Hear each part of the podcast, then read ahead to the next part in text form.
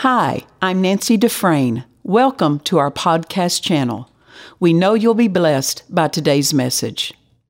Turn with me, if you would, in your Bibles and let's go to Numbers chapter 13. Numbers chapter 13. Thank you, worship team. It's always a pleasure to stand up there a long time on that wooden floor in heels. it's a great pleasure. Hallelujah. Numbers chapter 13. um, God has a plan for every one of us, and it's that which gets us up in the morning. It's that which we get up for. And I feel for people in the earth who get up and have no reason why they're up. They don't know why in the world they up. They don't know what they're supposed to do with their bodies, with their minds, with their lives. They're just on autopilot. And I'm so grateful that God gives us, He included us in the greatness of His plan. Amen. He included us, making us co laborers with Him.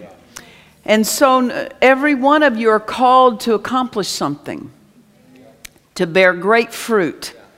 And that's when the Father is glorified, when we bear great fruit. And uh, every single one of us have something that He's called us to.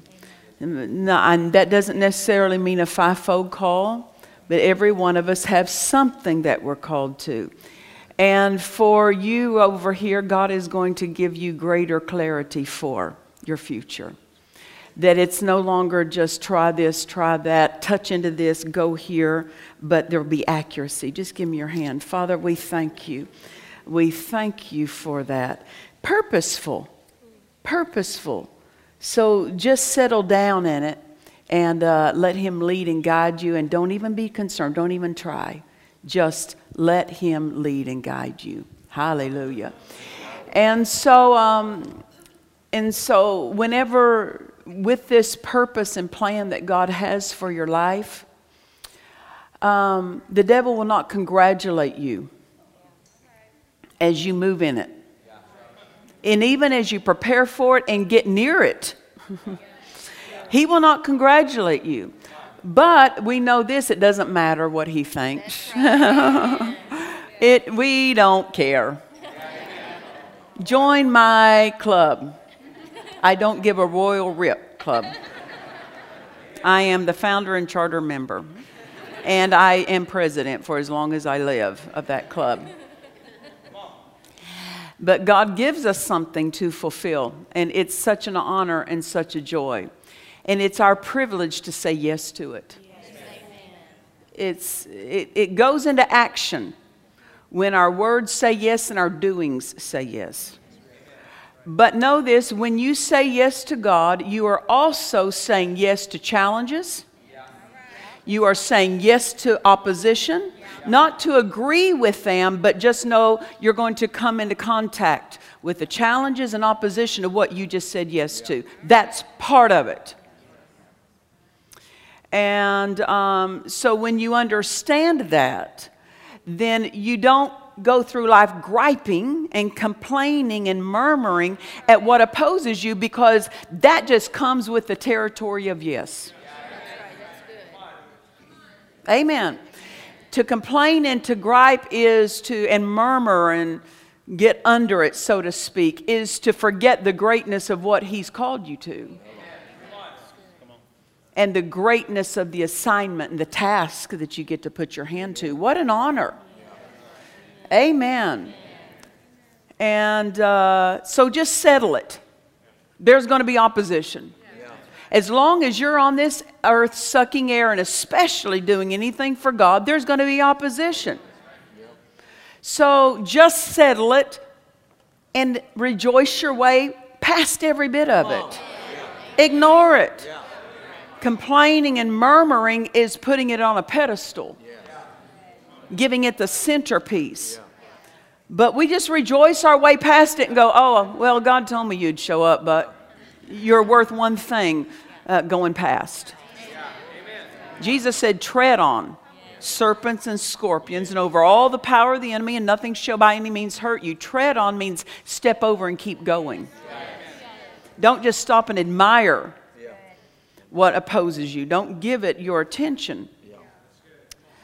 Uh, in Numbers chapter 13 and verse 1, and we'll just, for time's sake, we won't. I, I, start, you know, you start reading this and you go, oh, I want to preach that. Oh, I want to preach that. I want to preach. So I'm going to try to discipline my preaching this morning. and uh, not even read whole sections that I wanted to read. I just want to read whole chapters to you. so I've just abbreviated it uh, Numbers 13, verse 1 And the Lord spake unto Moses, saying, Send thou men, that they may search the land of Canaan, which I give. Notice, I give. I give unto the children of Israel. So when God gives it, is it theirs? It's not what you can see that's yours, it's what He's made yours that's yours. God gives you things before you ever come into possession of them. And that's what you have to understand. God gave them something before they ever came into the possession of it. God gave you a house while someone else is still living in it. God gave you a business that someone else started for you. you say, well, that's coveting. No, that's called being masterful. That's called redeeming your time. God will use the time of others, sinners, to use their time to redeem your time. He doesn't want you using your time means more than theirs. Because they don't know what to do with theirs. Theirs is a toy to them, but ours is an assignment to us. So God gave it to them, this land, before they ever took possession of it. So the 12, one from each tribe, were sent to look at the land, give reports of the land. But God had already described it. It's a land flowing with milk and honey. He talked about the abundance. He already described it. They could have, if they would have faith, just gone on what God said and not even need to search it out. But because they were mental, doubtful, God said, Well, send somebody go and look at it, that it's what as I described. And so in Numbers 13, verse 30, if you'll look down, They've come back from uh, observing the land, spying it out. And in verse 30, it says, in Caleb, I think it's verse 30, I don't know what numbers I got written down here, just find it, okay. And Caleb, sometimes these numbers don't mean much to me, especially when I got, you know, like 10 words and it says three verses, something's missing. And Caleb stilled the people before Moses and said, Let us go up at once. I love this. Let's go up at once. In other words, don't think about it. Just go. Just go. The more you think about it, the more you step back from it. Whatever God's called you to, whatever God has put in your heart, the more you mentally analyze it, the more you'll step back from it. Just go up at once without thinking about it. Once you have the word, God doesn't need your thoughts because he's already given you his thoughts. Amen. So he said, Let us, I love this phrase, let us go up at once. That's what faith is it is a mover and a shaker. Let us go up at once and possess it. So, see, God gave it, now it's their job to possess it. Remember in verse 1 and 2, in verse 2, God says, I give it. Now, uh, Caleb realizes we have to possess it. So that means God had a part, but they have a part. So this is called right thinking. Yeah. Yeah. Caleb's words are called right thinking. Now let's go look at wrong thinking in the next verse. Uh, right thinking, if you just count the number of words that Caleb said, 17. 17 words of right thinking. Let us go up at once and possess it, for we are well able to overcome it. Then wrong thinking starts talking. Verse 31 But the men that went up with him said, We be not able to go up against the people, for they are stronger than we. And they brought up an evil report of the land which they had searched unto the children of Israel, saying, This land through which we have gone to search it is a land that eateth up the inhabitants thereof And all the people that we saw in it are men of a great stature. And there we saw the giants, the sons of Anak, which come of the giants, and we were in our own sight as grasshoppers, and so we were in their sight. 81 words of doubt to 17 words of faith. Why? Doubt's a big talker. Doubt has so many words to try to persuade you off the simplicity and the directness of faith. Let us go up at once and possess it. There's faith. That's the way it doesn't go into the long, elaborate discussions. Yeah. It doesn't sit around the dinner table and try to converse and talk it out. Yeah. Once God said something, just go do it. Yeah. Just go do it. But doubt needs a lot of words because it's got no foundation.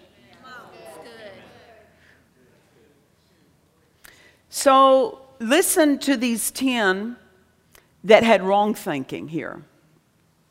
Uh, notice this they wanted something for nothing. Yeah.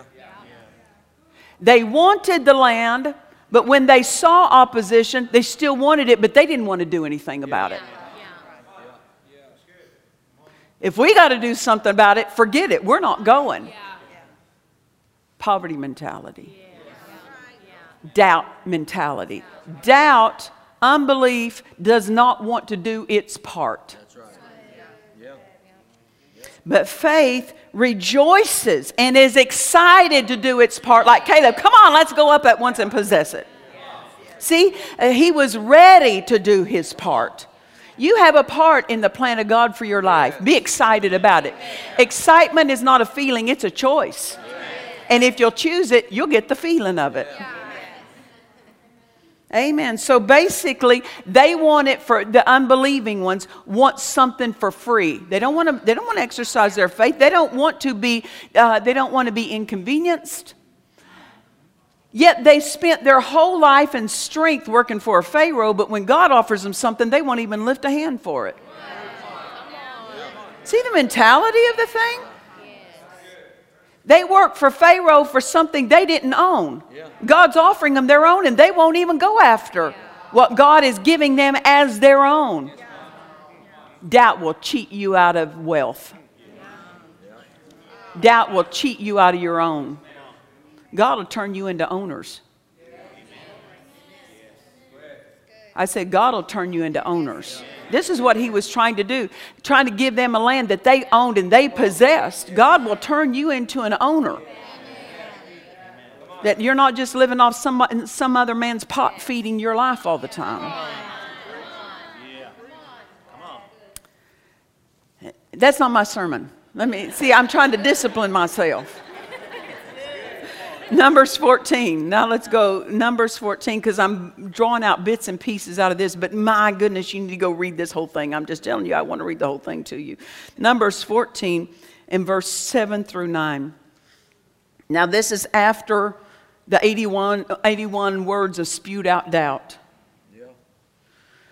Numbers 14, verse 7 and 9, and they, talking about Joshua and Caleb, they spake unto all the company of the children of Israel, saying, The land which we passed through to search it is an exceeding good land. If the Lord delight in us, well, what pleases the Lord? Without faith, it's impossible to please Him. If the Lord delights in us, if He's pleased with our faith, then he will bring us, he will bring us into this land. It's not all your natural human effort, but he needs your body to show up. Yes. Amen. He needs your body to show up. God will use his strength through you. He will bring us into this land and give it us.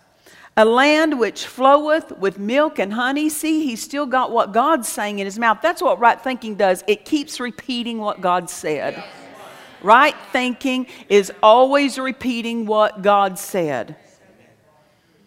Verse 9 Only rebel not ye against the Lord, neither fear ye the people of the land. It doesn't matter who's on it, it matters who God gives it to. So don't fear the ones that are on it. You're the rightful owner. They held the deed in the spirit realm to that region. Neither fear ye the people of the land. And this is what I came to teach you this morning. They are bread for us. They are bread for us. So let's eat.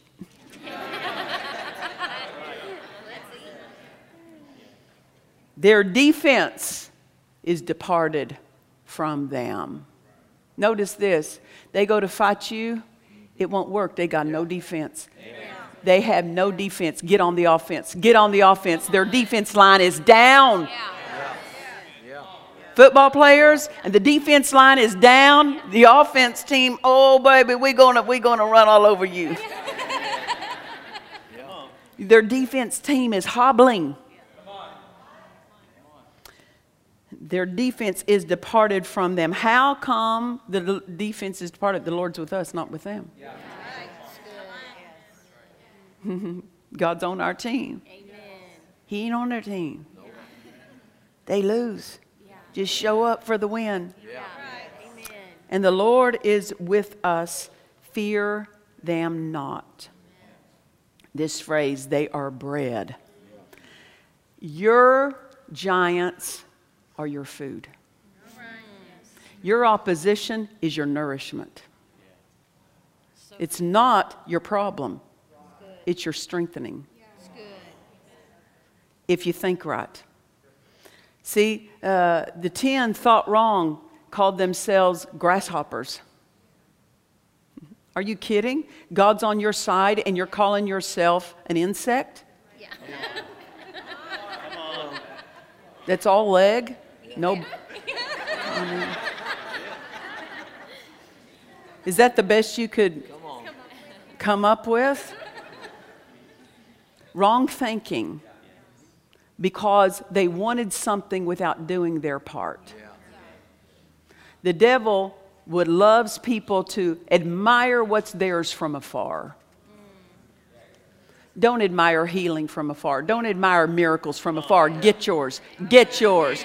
Get yours. Don't admire prosperity. Boy, boy, I wish I had it. Don't admire it from afar. Get it. Do your part. If the Lord is pleased with us, if He delights in us, if we get our faith going. Uh, I don't know if you've ever read any of the materials of Dr. Lillian B. Yeomans. She was a medical doctor. She, she practiced medicine until uh, into her 40s and ended up really being given up to die. And uh, she got light on divine healing, got back into fellowship with the Lord, and was raised up. And from then on, for the next 35 years, she set aside her medical practice and went to teaching divine healing. She was an instructor in Aimee Semple McPherson's Bible School out in California. So she was uh, a colleague of Sister Aimee during the earlier part of the 1900s. And knowing that she had practiced medicine for many years, someone, probably a student in one of her classes, because she actually taught in two Bible schools at the same time, uh, someone asked her, Dr. Yeomans, is there any particular diet you believe in? And she said, Yes, I do. I believe in a diet of giants. Just devour each one that comes your way and become spiritually stalwart. Just eat them up. So, this lets us know when Joshua and Caleb said these giants that they saw, they were there. They weren't ignoring that they were there. But uh, the, the doubting ones said they are they are our undoing. They are our defeat. They are our downfall. And Joshua and Caleb said, No, they're our bread. Oh, That's what we eat. That's what nourishes us. That's what strengthens us. To complain is to side in with someone who thinks that a giant is your downfall. But the opposition and the giants and the things that oppose you are to nourish you and strengthen you. And can I tell you this? They will bring a nourishment that nothing else will bring to your spiritual life. Praise the Lord. So, no giant is our downfall, they are our bread. We're giant eaters. We have to be masterful at eating giants. Not putting them on the not putting them on the center stage, throwing them on the table with everything else we eat. Yeah. Come on. Come on. Amen. Listen, experts agree that your body needs a well balanced diet, right? Why is that? Because one food group can't supply your total physical health. You start eliminating food groups and it will start showing up physically, not immediately, but over time. You, you stop eating your giants, it might not show up immediately, but over time it'll show up. You, ain't, you haven't been eating what you're supposed to be eating, or you would have some spiritual things in place and fortified. Amen. You got proteins, you've got your vegetables, you've got your fruits, you've got your grains and your nuts, right? And each one, no, no one will substitute for the other. Amen. You just using your faith for things you like is no substitute for using your faith to eat giants. Because giant eating will forge something in your spiritual manhood, your spiritual maturity that nothing else will supply. Just receiving a car won't do it. Just making a, you know, uh, just giving a seed, it's good, but it won't take the place of you eating a giant. They're your bread. It's not uncommon. When we were growing up, people are glu- gluten free now. We didn't even know what no gluten was. I thought gluten was, you know, maybe something in your glue bottle at, at school that you took. You know, the Elmer's gluten bottle. Uh, it's, it was not uncommon. My mother was a wonderful cook. You know, that's when they really cooked. They, opening cans and pouring it in a pot is not cooking. I tell myself that, but. I mean, my mother made things from scratch. She would make rolls, yeast rolls, and bread from scratch, and it was every meal. It was a staple. It was a staple. It was part of our daily diet that you found that bread on the table. In fact, Daddy and I were very hard to feed. We were, I was hard to feed. I didn't like anything.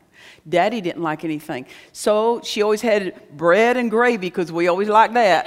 That's what we did, is eat bread and gravy. I didn't want meat. I don't want to chew it. Seriously, growing up, I never tasted it. I never ate steak until I went to college. Because did mother make it? I'm sure she did, but I didn't eat it. That doesn't look right. That don't look right. And there's a lot of chewing involved. So growing up as a kid, I didn't want to choose. So daddy and I would sit and just bread and gravy, bread and gravy, bread and gravy. We're the two skinniest in the family. I don't know what happened, but the bread and gravy found us.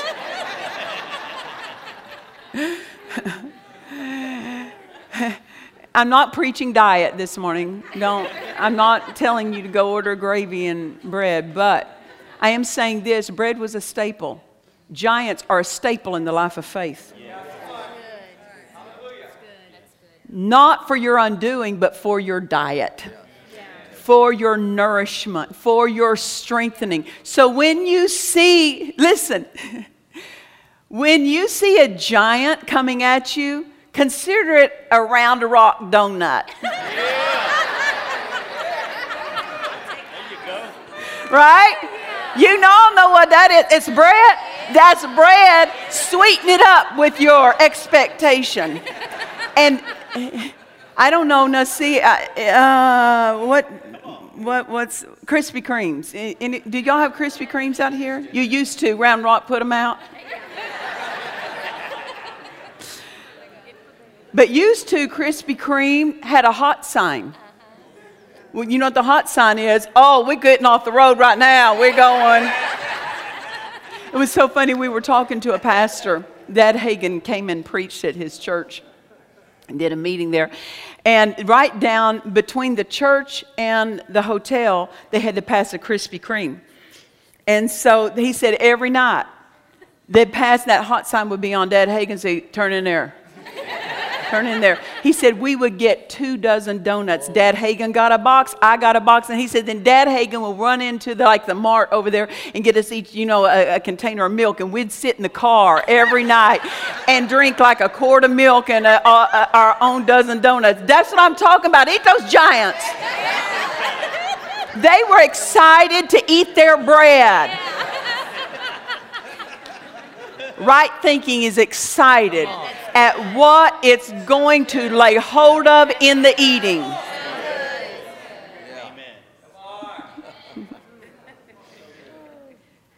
Praise the Lord.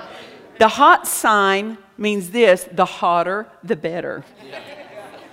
The madder the giant, the better. You got you're just hot. And I love hot things while they go down easy. They you don't even have to hardly chew. Just, just, just work it around a little bit, and those hot donuts just go on down. Better than a cold one. Mad giants taste better than passive ones. Why? They're bread. They are bread.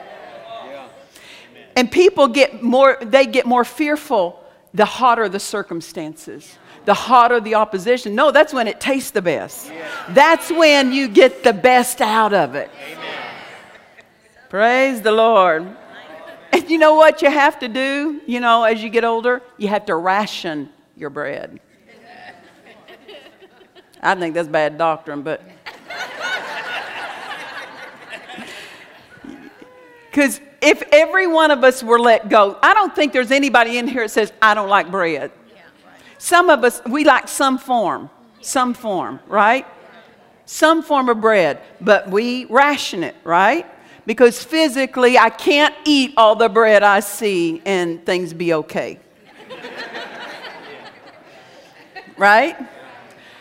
This bread you don't ration. The more you eat, the better you get spiritually the more you eat those giants, the more you eat opposition, instead of hoping it just goes away, you run after it and say, Give me mine, give me mine, give me mine. It's a mindset, it's thinking right. Right thinking is God calls your giants your diet.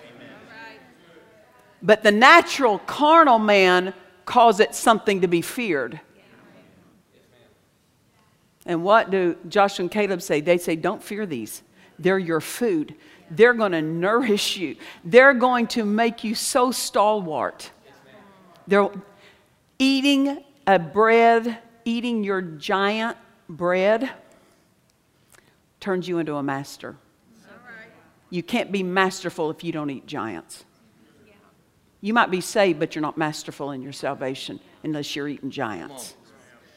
Praise the Lord. Praise if giants are to be bread for us, we have to think right about them. Because most people want to get out from under pressure. They want to leave anything that's going to put a demand on them. They want to back up. They don't like any kind of financial obligation. They don't want, they, they, they, they want to get something, own it real quick, and be done with it. That's exactly the mindset of these people who came out of slavery. That's a slavery mindset. Because someone, when they recognize who's with them and who's for them, let's get it and let's get it all. Let's just, let's just start taking everything. Why? Because God created this earth for His family, He didn't create it for people who dishonored Him. He created it for His man Adam when, when people choose to have the wrong nature in them, when the right nature is offered to them. God is not out trying to bless and give things to people who are not His family. He wants his family to have it. I said he wants his family to have it. We need to, he needs to be delighted in us that we're helping his family take it all. Take it all.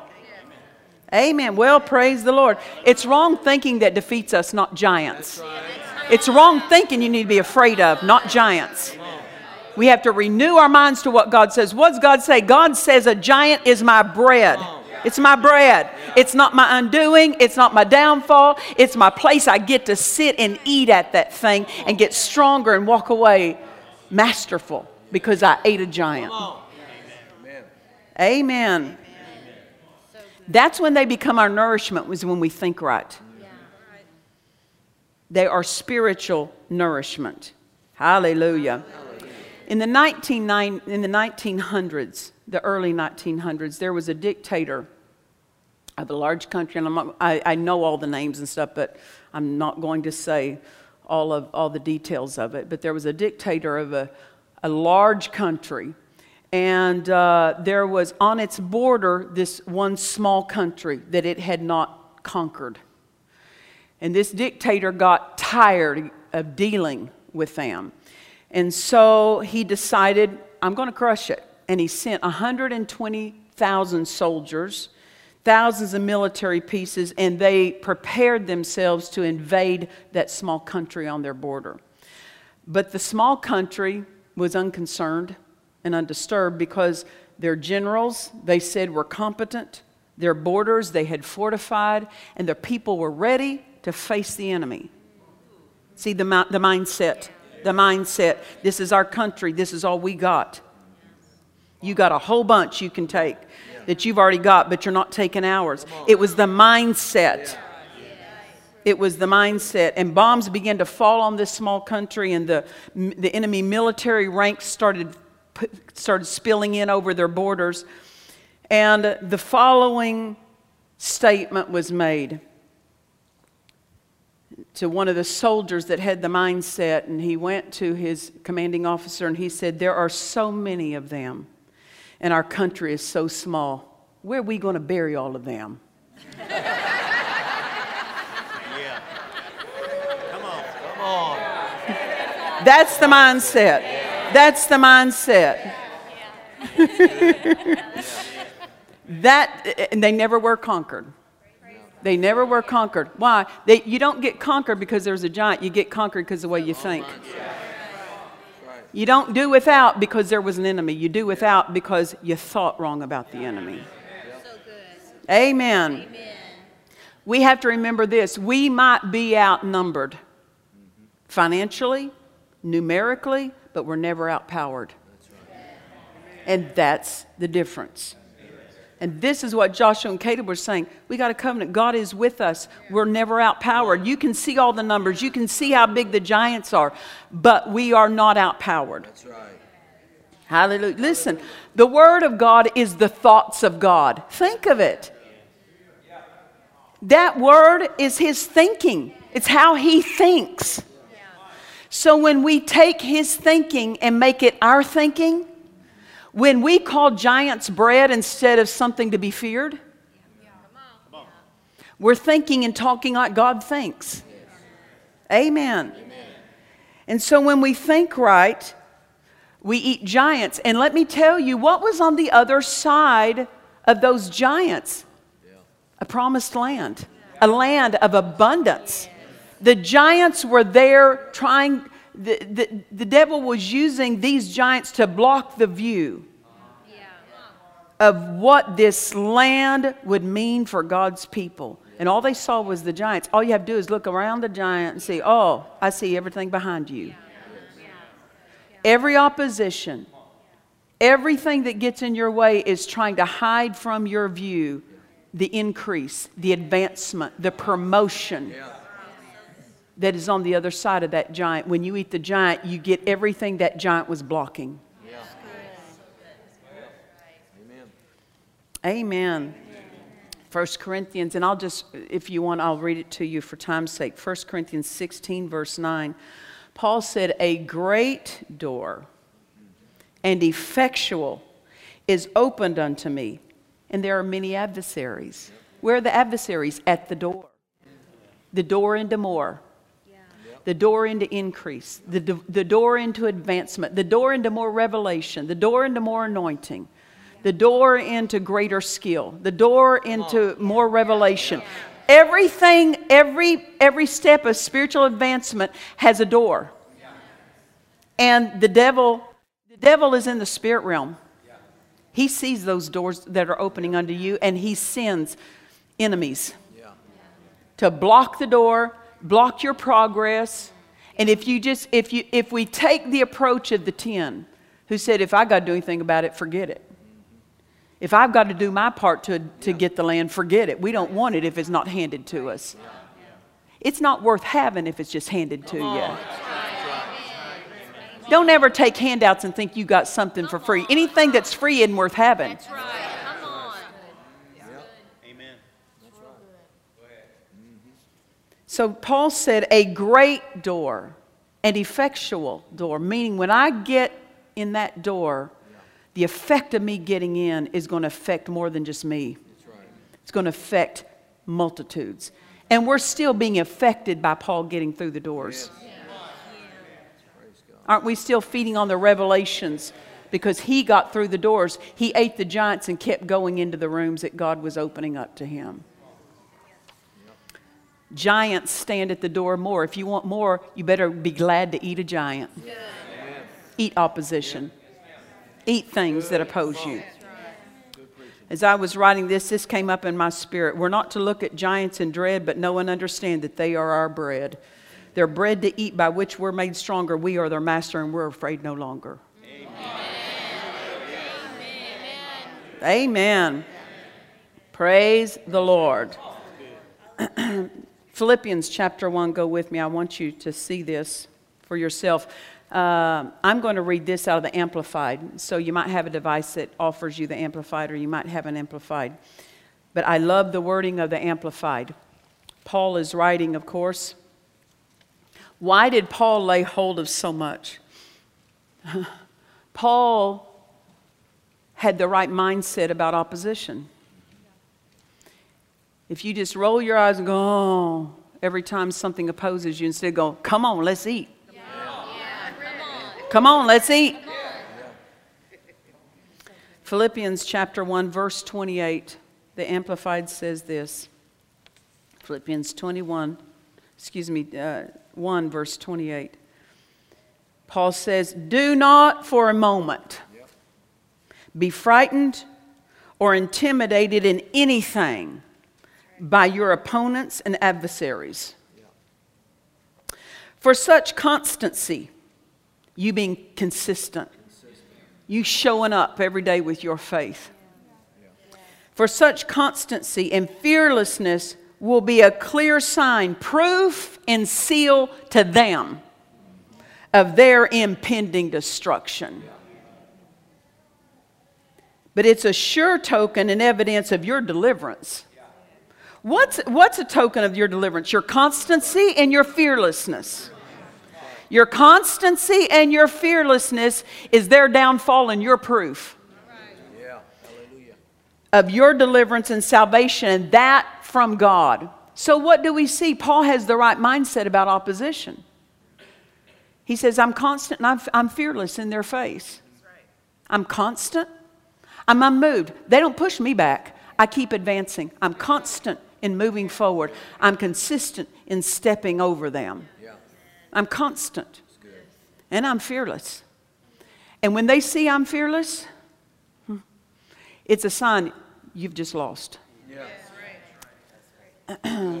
My brother was talking to a man who, I hope I have these names right because I'm not a sports, mm, what's the word? I'm not knowledgeable. but my brother was talking to a man who, and I, I believe I have the name right, Joe Frazier, that fought Muhammad Ali. Is that right? Yep. Thank you. and um, the man asked Joe Frazier, said, Were you afraid to fight Muhammad Ali? He said, I never, ever was afraid to fight any man. And I was not afraid to fight Muhammad Ali, except at one point. He said, In that match, I hit him and broke his jaw. I heard it break. And he said, Muhammad Ali looked up at me and smiled. And he said, I'm dead. I'm dead. Why? He did not get the response out of Muhammad Ali that most of us, we'd fall to the floor, you know, grabbed our jaw, crawled back to the corner, get our treatment, get our pep talk. And he said, when he heard and felt, when Muhammad felt that jaw break, he smiled at him. What's this mean? You just, you just woke me up. you see the mindset? You see the mindset right thinking, a renewed mind. And this is what Paul is saying. Don't you ever for a moment, not for a moment, be intimidated, fearful. Because when the devil sees you not flinch, he knows we shouldn't have picked on them. We should have gone down to neighbor Sally. We done knocked on the wrong door. Your countenance lets the devil know what's coming. If you lay in bed and worry, you're letting the devil know what's coming. But you lay in bed and think about, I can't wait to get into what God has for me, and you focus on where He's taking you, the devil knows he's, His future with you. Amen? Amen. Praise the Lord.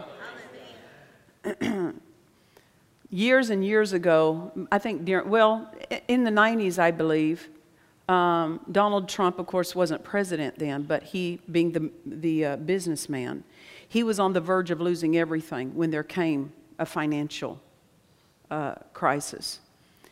And uh, he, he knew this. He said, Because I owe them so much, they have to comply with my request. They have to. So he went in and made absurd requests of the financiers, of the bankers and everything, because he was in charge. Because if they, if they shut, if they don't give him what he requests, he's going to end up losing everything that, that he owes them. But if they help him, then he can gather back and they get all their money back. So he knew, he understood. Me being in this position puts me in charge. See the mindset, the mentality. And after it, he had been, an, a, a man came and interviewed him uh, during this time. And Trump, they were walking by and there was a homeless man on the street, and Trump looked at him and said, See that homeless man? He was saying it to this reporter. He said, He's in better financial shape than I am. I owe billions, he owes nothing. The only thing is, Donald Trump knew what the homeless man didn't know. It's not what you own, it's what you know because what you own can fluctuate at what you know. And of course, he turned that around, and of course, multi billionaire. But he gave this advice. He said, they said, How did you handle un- living under that pressure every day? He said, Because I knew, what I, I knew I could turn it around. See, there was a knowing, a confidence in the knowledge that he had, and he knew it would work. He just had to have the time to work it. But he said, when I had to go in and I had to meet with bankers and I had to meet with financiers and stuff, he said, I never let them see fear on my face. If they saw fear on my face, I'm done. Why? Because if he went in fearful, they're not going to extend to him the financial help. Yeah. This is what Paul is telling you. He says, Your constancy and fearlessness is a sign of the enemy's, uh, their impending doom in your situation. Yeah. It matters the, the way you carry yourself. If you got a sad, dejected look, the devil sees you. He knows you think wrong. The devil's not all knowing. He doesn't know your every thought. God is. He's all knowing. He knows your every thought. The, the, the devil doesn't. He only knows what you show him. When he sees fear on your face, he knows you're thinking. When he listens to your complaining and, and, and uh, murmuring at the dinner table. I don't know why this always happens. We just never get ahead. The devil, you just now notified the devil of your thinking. Yeah. And he's going to attack you based on how you think. He finds your weak spot and he pushes it. Praise the Lord. So, so, Paul is telling us how to think right about giants. Then go with me to 1 Peter chapter 4. 1 Peter chapter 4 and verse 12.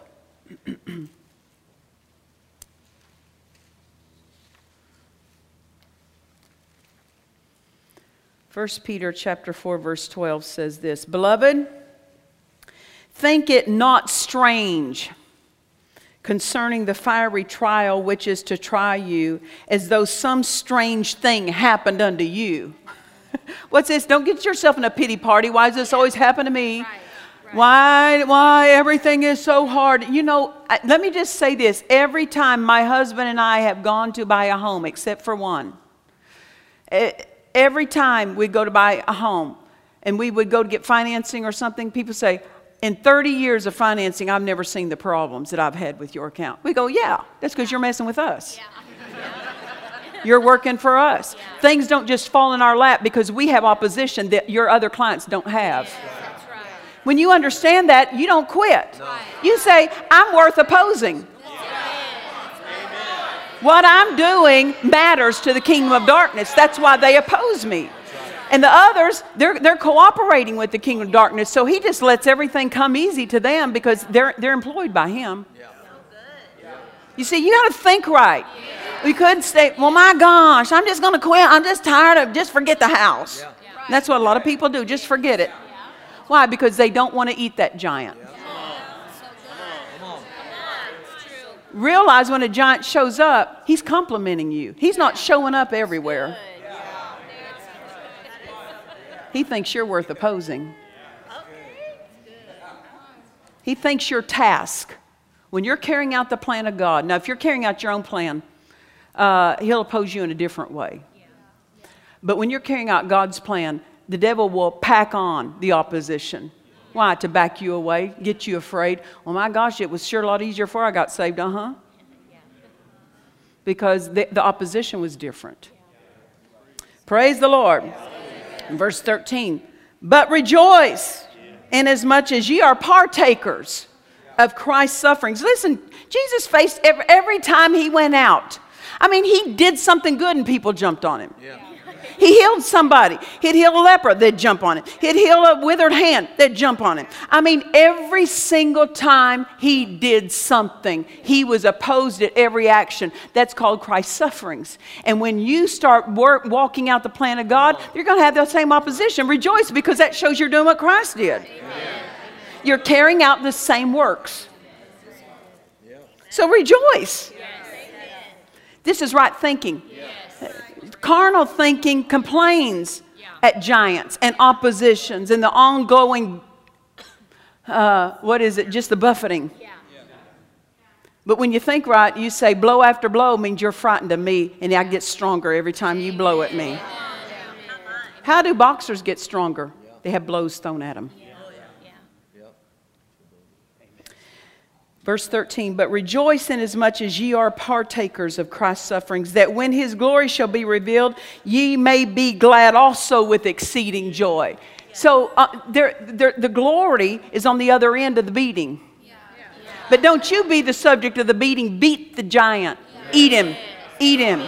Because on the other side of that, you're going to rejoice at the glory you come into verse 12 of the Amplified. Let me read it to you this way Beloved, do not be amazed and bewildered. How many, so many people say, I don't understand, I just, I, I, I, it's called wrong thinking. When you're bewildered, that's wrong thinking. You may not understand everything about what you're going through, but you should never be bewildered. Do not be amazed and bewildered at the fiery ordeal, fiery ordeal which is taking place, look at this, to test your quality. As though some, something strange, unusual, and alien to you and your position were befalling you. But in so, in so far as you are suffering Christ, sharing Christ's sufferings, rejoice, so that when his glory, full of radiance and splendor, is revealed, you may also rejoice with triumph. So notice this. He said, just as you would rejoice when you come into the glory, rejoice in the face of the opposition. Yeah. Amen. Listen. So, Paul and Peter are telling us how to think right about giants. David had no sense of fear when he, or dread. He wasn't complaining when he saw Goliath. He was like, oh, let me at him. This is, a, this is the time to show out and show up. Why was that? Because he had faced lions and bears and didn't run back to daddy to go get daddy to handle them. He became masterful in the scope he was at. And Goliath was nothing but, an, but something coming at him with fewer legs.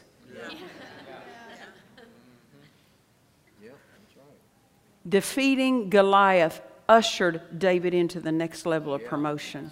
It was not his ruining place, it was his promotion place. Giants are not, you're not to see them as a difficulty, you're to see them as your promotion. Opposition readies us for the next thing God has for us. Don't misunderstand me. God doesn't send opposition to ready you, He doesn't have to. The devil's opposing. Yeah. God, and, and you become more skillful with your divine artillery, your divine equipment when you face giants. And that's what God's helping you in. That's what God sends you, is your, your weaponry. Amen. Amen. How did, how did David eat Goliath? How do you eat a giant? Through what he said. He ran at Goliath with his mouth open. Never run toward your giant with your mouth shut. You can't eat giants with a closed mouth. You eat giants with your mouth open. Turn with me to 1 Samuel because I want you to see this. 1 Samuel chapter 17 and verse 41.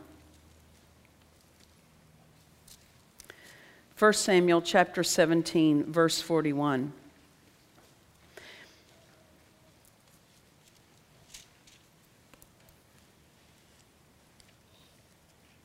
And the Philistine came on and drew near unto David. And the man that bare the shield went before him. So Goliath was not carrying his own shield. He had a man in front of him carrying a shield just to block Goliath. Why? Both hands are free. Mm-hmm. Verse 42 And when the Philistine looked about and saw David, he disdained him, for he was but a youth and ruddy and of a fair countenance. And the Philistine said unto David, Am I a dog that thou comest to me with staves? Just like you just coming to me with like a stick? And the Philistine cursed David by his gods. And the Philistine said to David, Come to me, and I will give thy flesh unto the fowls of the air and to the beasts of the field. You can't keep the devil from talking. When the giant shows up, he will not be silent. His mouth will be full of threats. His mouth will be his mouth will have so many suggestions that they can trouble your mind if you think wrong. The devil will not, opposition will not, giants will not come to you silent. They're going to come boasting. But after the devil's done talking, you have something to say. Then said David to the Philistine, and he gave him a sevenfold answer of what he's going to do to him. Thou comest to me with a sword and with a spear and with a shield, but I come to thee in the name of the Lord of hosts, the God of the armies of Israel, whom thou hast defied. That's the first thing. Number two, this day the Lord will deliver you into my hand. Number three, I will smite you and take your head from you. Number four, I will give the carcasses of the host or the armies of the Philistine. I'm not just going to take you out, I'm going after the whole army. I will give the carcasses of the armies of the Philistines this day unto the fowls of the air and to the wild beasts of the earth. That all the earth may know, number five, that all the earth may know that there is a God in Israel. Number six, and all this assembly shall know that the Lord saves not with sword and spear. Number seven, for the battle is the Lord, the Lord's, and he will give it into our hands. So Goliath was David's place of promotion because he ate giants instead of hiding from them like the rest of the army. The majority of people hide from opposition, they hide from things that oppose them. Giant eaters are out uh, taking the lead. Why? Because they think different. It's not, it's not that David had more skill. These men were trained in military. They were trained, they had weapons. Yeah. David came without any weapons of military quality. His slingshot was not usually standard issue. No. but his thinking put him out front. Your thinking will either put you in the front or the back. Why? He had a threefold reward he was focusing on. D- Goliath was a, sun, uh, a smokescreen for what was on the other side. The king said there's a threefold reward, exceeding great riches to the man who beats him. Number two, he, he marries the king's daughter, no matter what she looked like. No matter what she looked like, she's in a royal bloodline. She's in line for the highest. She's in line for the highest authority in the land. I marry that. Right? That's what the winner gets. They get to marry the king's daughter. From then on, future generations are royal bloodline because one man ate a giant when others hid.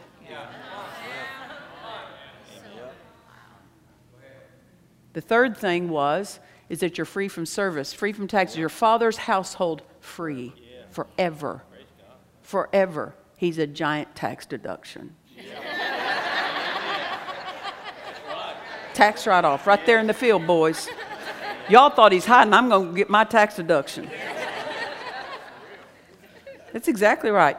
David's giant eating skills rescued a nation. What are your giant eating skills like? It affects your family. It affects the company. It affects the church. It affects the body of Christ. Now look at 1 Samuel 17, verse 51. Verse 51. So David has killed Goliath. See, I had to not read all that. David killed Goliath, goes over, runs up to him, takes his head off, and just, like, you know, like a carnival trophy, just running around. He's a man's man. I like men, men. Ed used to say, "Don't be a lily." The world is the world is manufacturing lilies, but the word will manufacture giant eaters.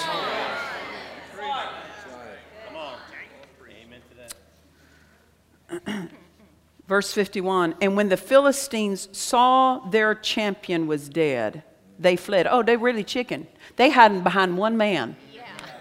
They hid behind one man. He's big. Nobody can overcome him. You just have to eat. You just have to eat one giant, and the rest of opposition will run from you. Because I'm going to tell you, Satan is his, and his kingdom's full of fear. That's all they produce. They're full of fear.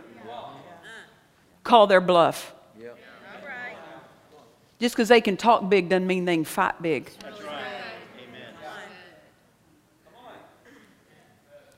Praise the Lord. So, verse 51 And when the Philistines saw their champion was dead, they fled. And the men of Israel and of Judah arose. Oh, they came out from hiding. the Israeli army came out from behind a tree, from out of the ditch. And the men of Israel, of Judah, arose and shouted and pursued the Philistines. Well, they were destroyed that day. But can I tell you this? Remember what David said? I will give the carcasses of the armies of the Philistines this day unto the fowls of the air and to the wilds of the beasts. Those men finally came into their fight, but David got the credit for their fight. He said, I am taking down the armies. His one act got other men to act, but it was credited to David because the others were hiding and they wouldn't have even come out if it weren't for David. God credited David, and he said it prophetically. He said, I'm the one that slays the host, the armies of the Philistines. Why? That one act will, one act can get others mobile. And then the whole work attributed to your one act. Praise the Lord. I said, Praise the Lord. Giants are not hardships, they are nourishment, they are promotion, they are increase. They are your point of becoming masterful. Amen. Never complain. Never, com- never gripe at what's coming against you. Eat it up. Yeah, right. Eat it up. Faith is for the fight. Faith is not for, for everything to be free. Yeah. Faith is for the fight. Amen. Caleb fed his faith, and after 85 years, he told Joshua, Give me that mountain full of giants and cities, they're mine. And at 85, he says, I'm stronger now than I was when we arrived into this place. Why? Because for eight, for f- over 40 years, he's watching that. He's watching that mountain and says, You're mine, and I'm coming after you one day. I'm coming after you one day. And he couldn't wait for the day. When you think right, you can't wait for the opposition. You're excited about the opposition. Why? Because of what, lay, what you lay hold of after you eat the giant. I love Dr. Sumrall making this statement. He said, At 85, give me a mountain full of giants and I'll slay them and fertilize the earth with their carcasses. How do we eat giants? Jesus talked to Dad Hagin and he gave him a sermon called Write Your Own Ticket with God. You need to go and find that. You can find that on probably YouTube. He said, Write your own ticket with God. And he went back to David. And Jesus pointed to David's giant eating skills. And he said, David took the skills to eat the giant and to write his own ticket with God. He said, Number one, he said it. Number two, he did it. Number three, he received it. And number four, it was told. So you tell it, you testify to what God did. So, number one, the first thing he said is he said it. How do you eat giants with your mouth open? You have to say every day. You have to say, and you keep saying. Number two, you do it. You don't just say it and then never follow it through with action because faith without works is dead. Saying without works is dead. Yeah. Confession without works backing it up is dead. Useless confessions. Confessions will not do for you what only doing will do for you. Confessions are to direct your doing, they're no substitute for your doing. When people would ask Dad Hagin when things were looking bad, you know, in the churches he had pastor and the deacon board would say, Oh, Brother Hagin, what are we going to do? And he said, We're just going to act like the word's true. Yeah. Yeah. We're going to act. We're going to act. Not just say, we're going to act. Uh, what we say at the dinner table to our family in the face of opposition is an act. Make sure it's an act that God can meet. Say it, do it, receive it. You know, you have to, you, you receive by faith. Receiving is not automatic. You have to use your faith to receive. That's why it says in Mark 11, 24, I believe I receive. That's the words of receive. I believe I receive it. Too many times we're good at praying, but not good at receiving. We're skillful at praying or skillful at asking, but we have to be skillful at receiving. And number four, then we have to testify and tell it. See, whenever, whenever those Israeli armies that were hiding saw David holding up the head, that's a telling. Yeah. yeah. Right. Look what I'm saying to you. Yep. Right. Look. Yeah.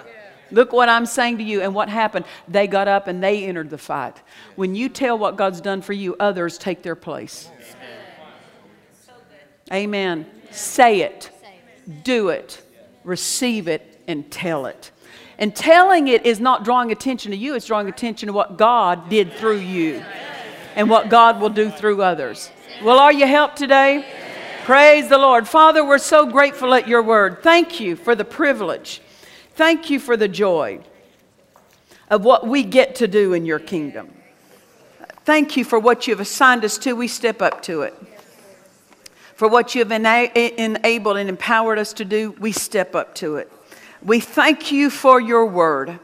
It's a lamp to our feet. Father, we come into right thinking. We think like you. We choose to think like you. We lay down anything negative. We lay down complaining. We lay down a pity party. We lay down any depression. We lay down anything that would slow us in our stride. And we say, Father, we are giant eaters. Say this with me. Say, I think like God. I, talk like God. God. Said. My giants are my bread. So I delight to eat the bread of my giants.